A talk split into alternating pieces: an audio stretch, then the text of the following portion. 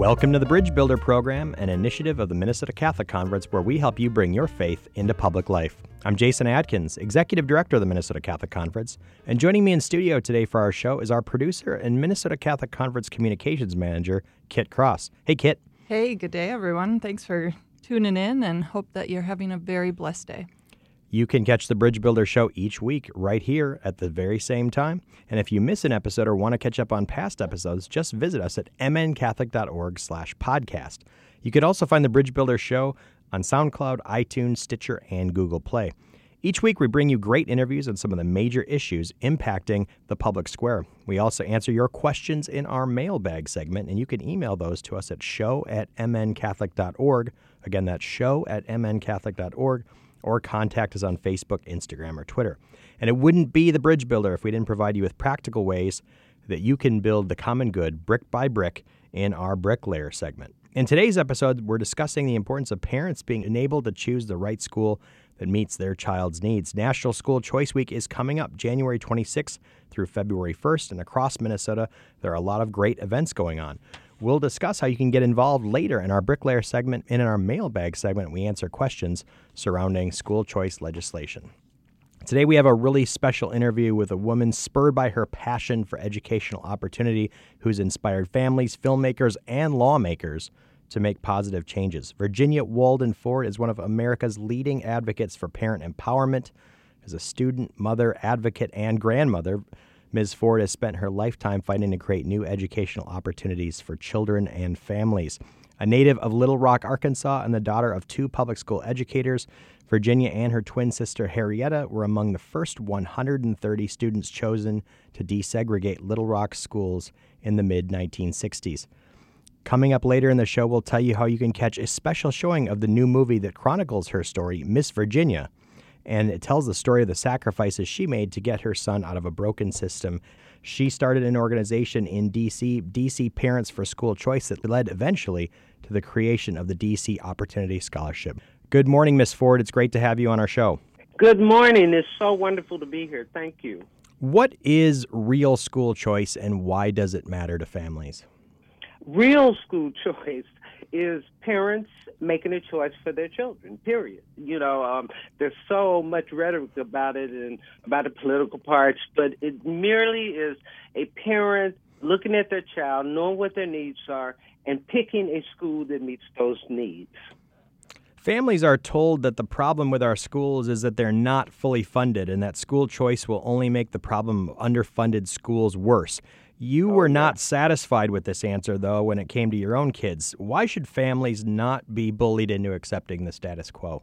We have been forever been told where to send our kids, what schools to send them to. We haven't had choices. And the only people that really don't have choices are people that don't have the resources to send their kids to private schools or other kinds of schools where they have to pay. So those families are stuck.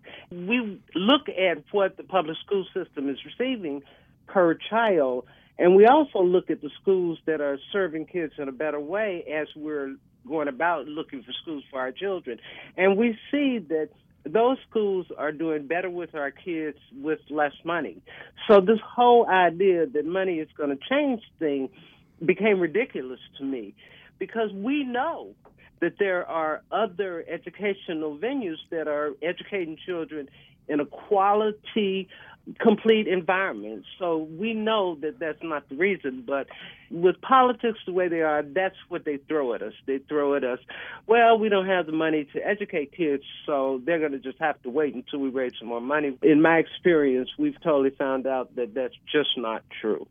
The thing that educates children are the people that are involved in kids' lives and who care about kids and use the resources they do have to make sure the children get everything they need. At what point, Ms. Ford, did you realize that you had to be your own advocate for your child and that the system and any number of other activists were not going to do it for you? My son was really turning to the streets. You know, he was going into the streets. He was not going to school. He was when he was at school, which was seldom, he was not doing what he needed to do. And I actually went to the school and said, What can I do to help? I mean, how can I make this a better experience for him? And they dismissed me. you know, it'll eventually come. We're we're working on doing better. But right at that moment, my child needed a solution. We needed to do something that would make a difference in his life that would provide an environment that was going to teach him where he could thrive. And every time, every step of the way, I got the door closed in my face. Every step of the way, they said it's eventually coming. Every step of the way, they said, we're working on it. But I looked around at the, my son and the children around me, and and I realized these kids can't wait. You know, in three or four years, when they figured out what to do, these kids are going to be lost. You know, and I and I really saw my son being pulled into an environment that was not going to help him. It was going to do just the opposite. And I felt I know this child. I know he's smart. I know if we can get him in an environment that welcomes him, then he'll do well. And so that was when I jumped into it. I just was not going to allow the streets to take my son. I watched too many children in our communities around DC and around the country who are pulled in by by factors that don't care about them. They care about what they can do for them, selling drugs, getting in trouble. And I, I wasn't going to let that happen. And I, to, to be perfectly honest, I just got mad. I'm like, you know, how dare they dismiss me? How dare they push me aside? I had to fight for this kid. He is mine. And then in the midst of fighting for him, all my neighbors would come around and say, you know, I need to fight for my child. And and so it gave us a way to start forming a group of parents that could speak out. We weren't going to lose our kids to the drug dealers and to the gangs and all these other negative forces that are out here in the street. We were going to fight, and uh, and so we did. That's a story that certainly resonates with a lot of parents in terms of working for the well-being of their children and the fight to do that. We're speaking today with Virginia Walden Ford, founder of DC Parents for School Choice and longtime school choice champion. Ms. Ford, your passion led to the creation of a grassroots organization, DC Parents for School Choice. How and why did you latch on to school choice and opportunity scholarships as the policy that would make the difference for you and your kids?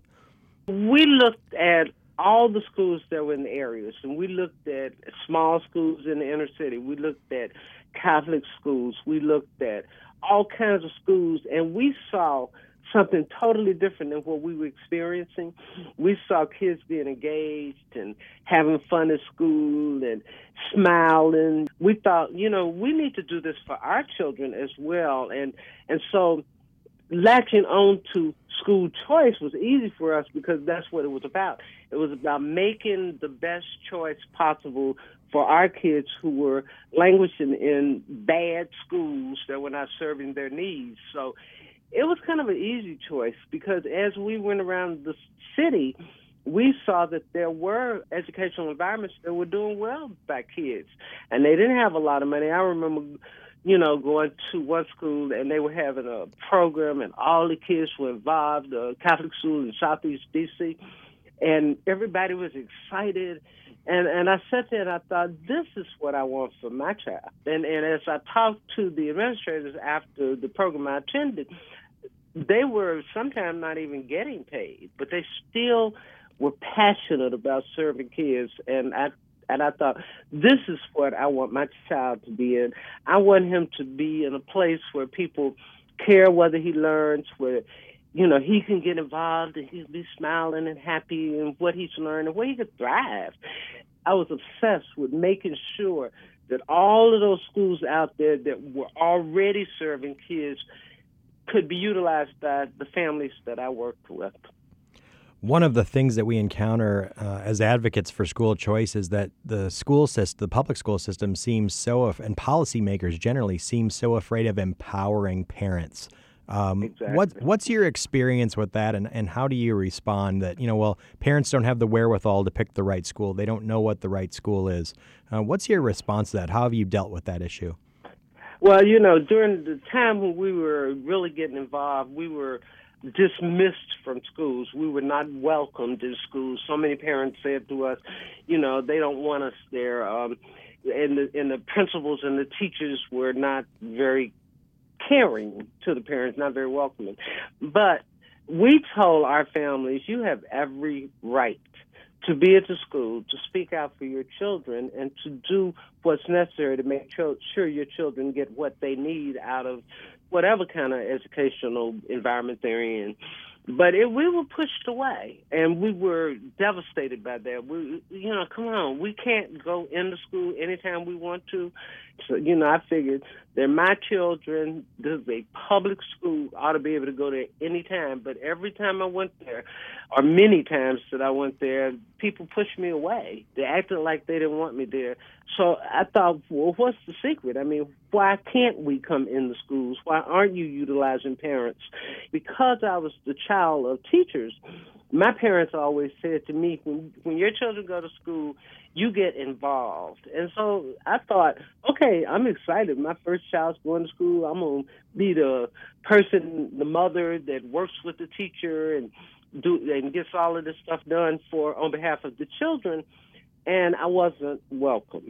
It felt that I was pushed aside. And as I discussed this with other parents, they felt that way as well. The biggest problem that I saw is that parents didn't even know that they had the right to do anything else. And until many of us uh, school choice advocates or education advocates came around, most parents just didn't have the information that they could go into schools and help. And, and you know, in my experience, our first meetings in in communities in DC, low income communities in DC, I remember asking, "What kind of educational environment do you, do you want your children in?" And people would pull out lists, you know. So the idea that low income parents or working class parents or, or, parents that don't have the resources to take advantage of other kinds of educational environments don't know what they want for their children is ludicrous. I mean, we are our children's first teachers. We look at our children and we know what they need. We just have to find a place that would work with us. But it was so hard to get the bureaucracy to welcome parents. We fought for years to be at the table with everybody talking about our children and not just being used as uh, photo shoots or you know parents in the background or whatever. We wanted to. We had something to say, and we wanted to be able to say it. So we have to continue to encourage parents. We have to continue to tell parents they have every right to be at the table when people are discussing what's going to happen educationally with their children it's probably the case that parents are going to have a better sense of what their child needs than an educational bureaucrat. Absolutely. I, I mean, I knew my William was smart. I knew that he could do things, and I knew that he could thrive in an environment that cared. He went to Archbishop Carroll in Washington, D.C., and his first few months there, he was so excited about going to school, and this was a child people told me to give up on that he was never going to do anything to stay in trouble, and he had. And um, but those first few months, he was just a couple of months, he was doing so well.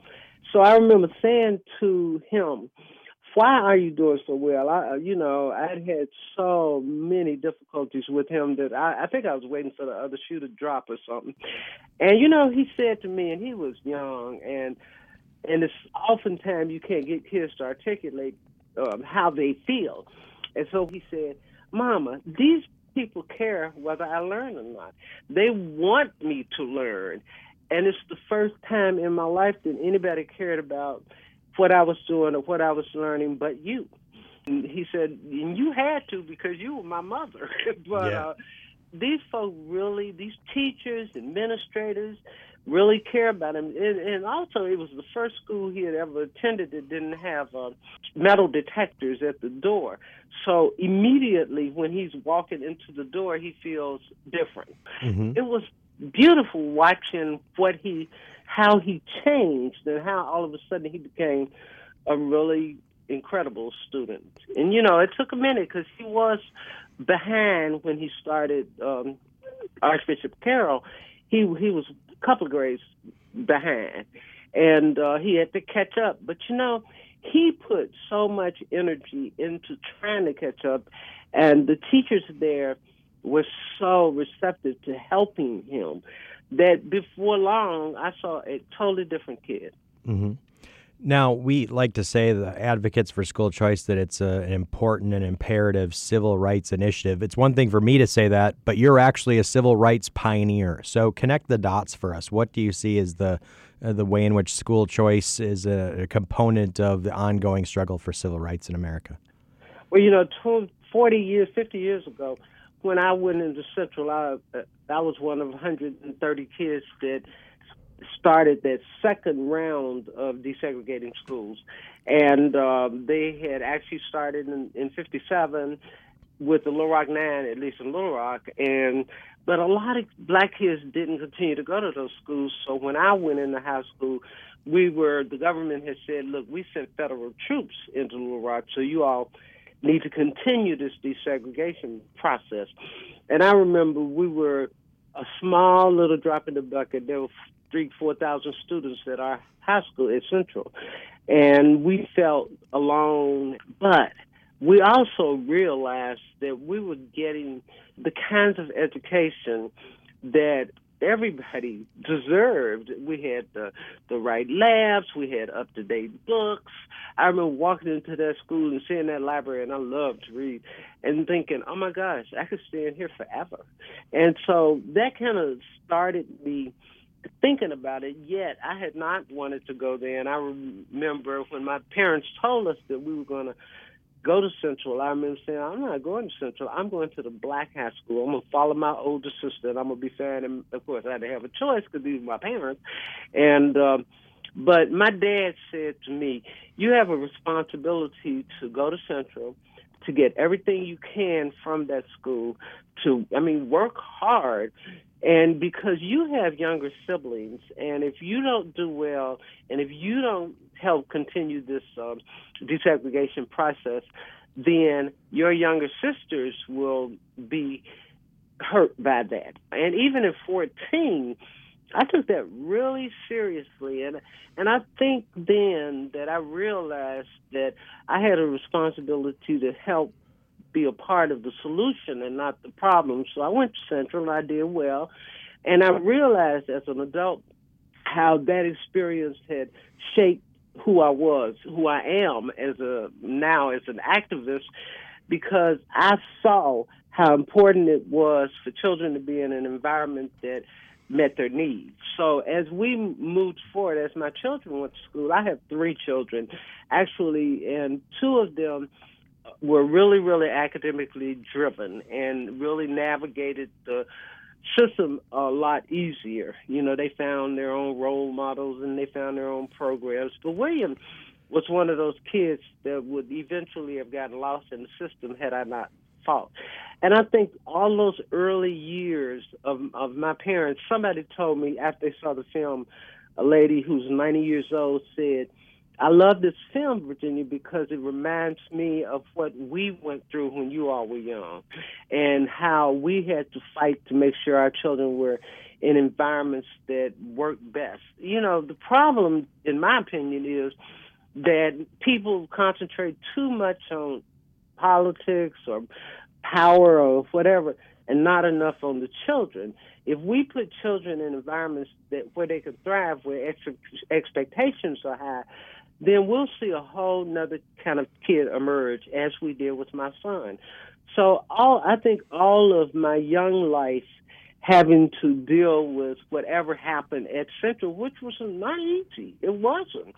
There were we are talking about 1966 Arkansas, where there were there was a lot of prejudice and and people were not uh, uncomfortable in letting you know that they didn't want you in the environment, but we also understood that our parents were struggling hard to make sure we got what we needed. So we tried to uh, live up to their expectations. So as as I went into adulthood and became a parent, and I saw things happening with my children, it was so important that I had already had those kinds of experiences, and uh, I could take them into the school choice movement. School choice again is about making sure that children have what they need. You know, put a child in an environment where their needs are met, and again, you have a great kid. Ms. Ford, your story is really a testament to the importance of focusing on the child instead of the school system. We've just had time for one more quick question that I want to get your thoughts on. Your story should be an inspiration to people who seek the courage to stand up and be an advocate. How would you encourage people who see a problem that needs to be fixed but don't know where to begin? You know, who helped you along the way? Share a little bit to really empower the parents and others who are listening and who want to become advocates, whether it's for school choice or some other issue that's on their heart.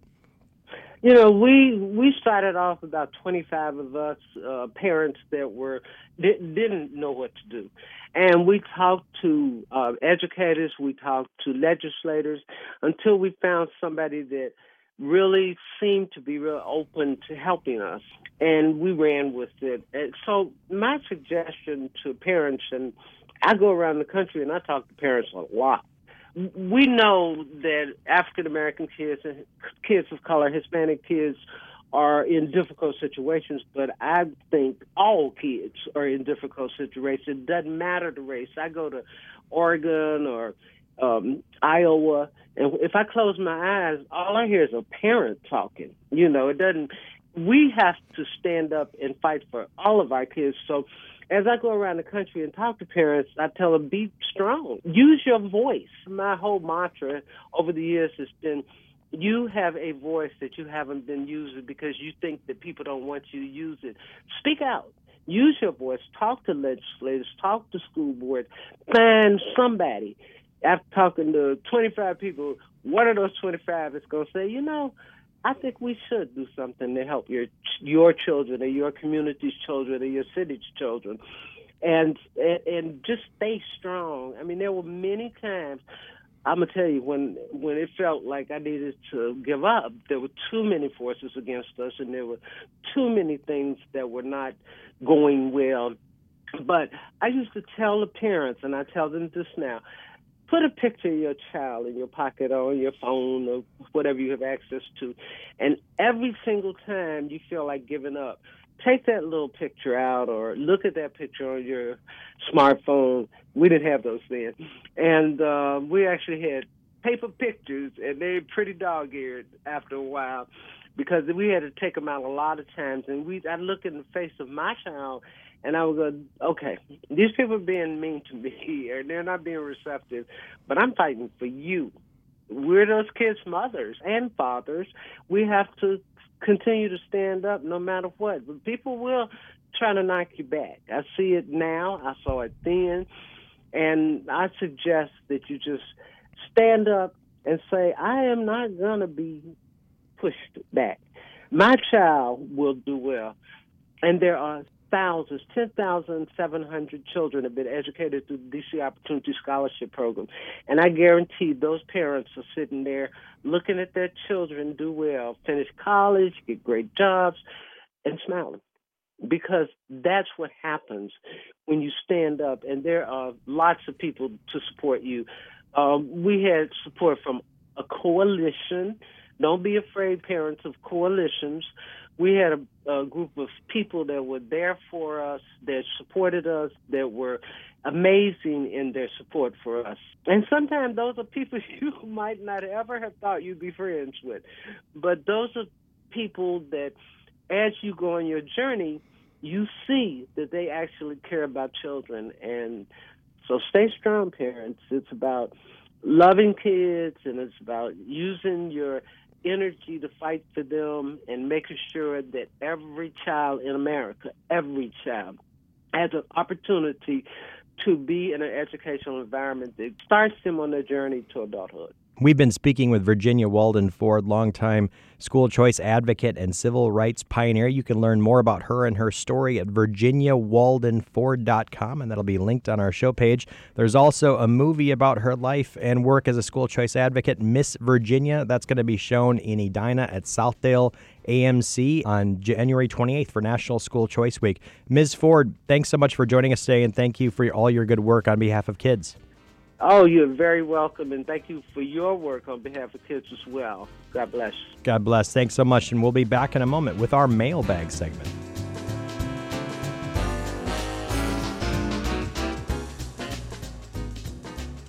Welcome back to the Bridge Builder, where we help you connect your Catholic faith and public life. I'm Jason Adkins, Executive Director of the Minnesota Catholic Conference, and now it's time to dive into our mailbag segment to hear what comments and questions you've been sending our way. Kit, what have you got for the mailbag? Yeah, so since we're on the topic of school choice, this week's question asks I've heard a lot about charter schools in my area. How are charter schools different from, say, private schools or public schools? Do they get the same funding as public schools?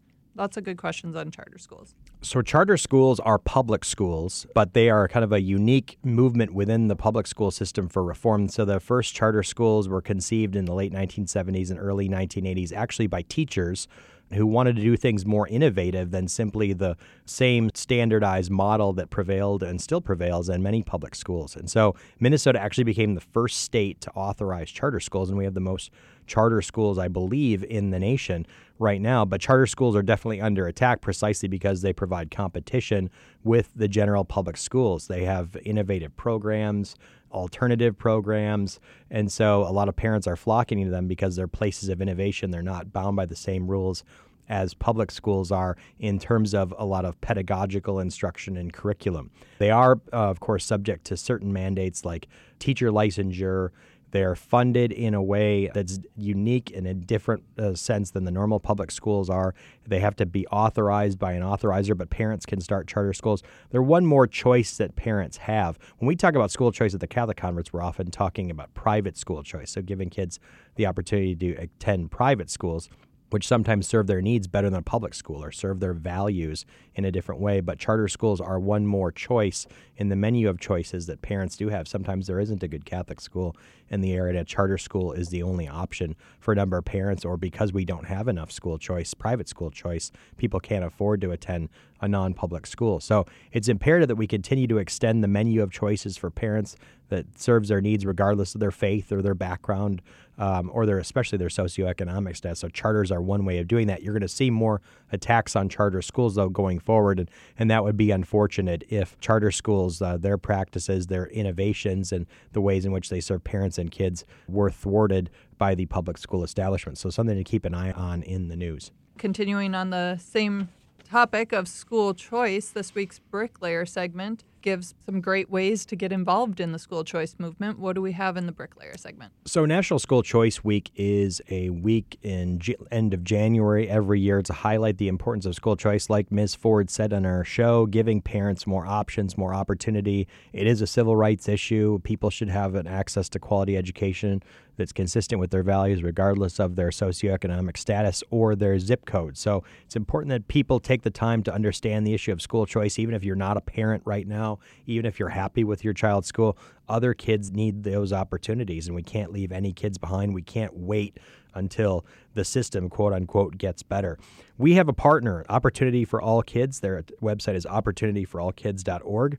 They're sponsoring a screening of uh, Miss Virginia, the movie about Virginia Walden Ford and her fight for educational opportunities. That's coming up on January 28th in Edina at AMC Southdale 16. Starting at 5:15 there will be a reception and short panel discussion before the movie, and during the reception food and drinks will be provided free of charge. The movie screening begins at 6 and wraps up at 7:45.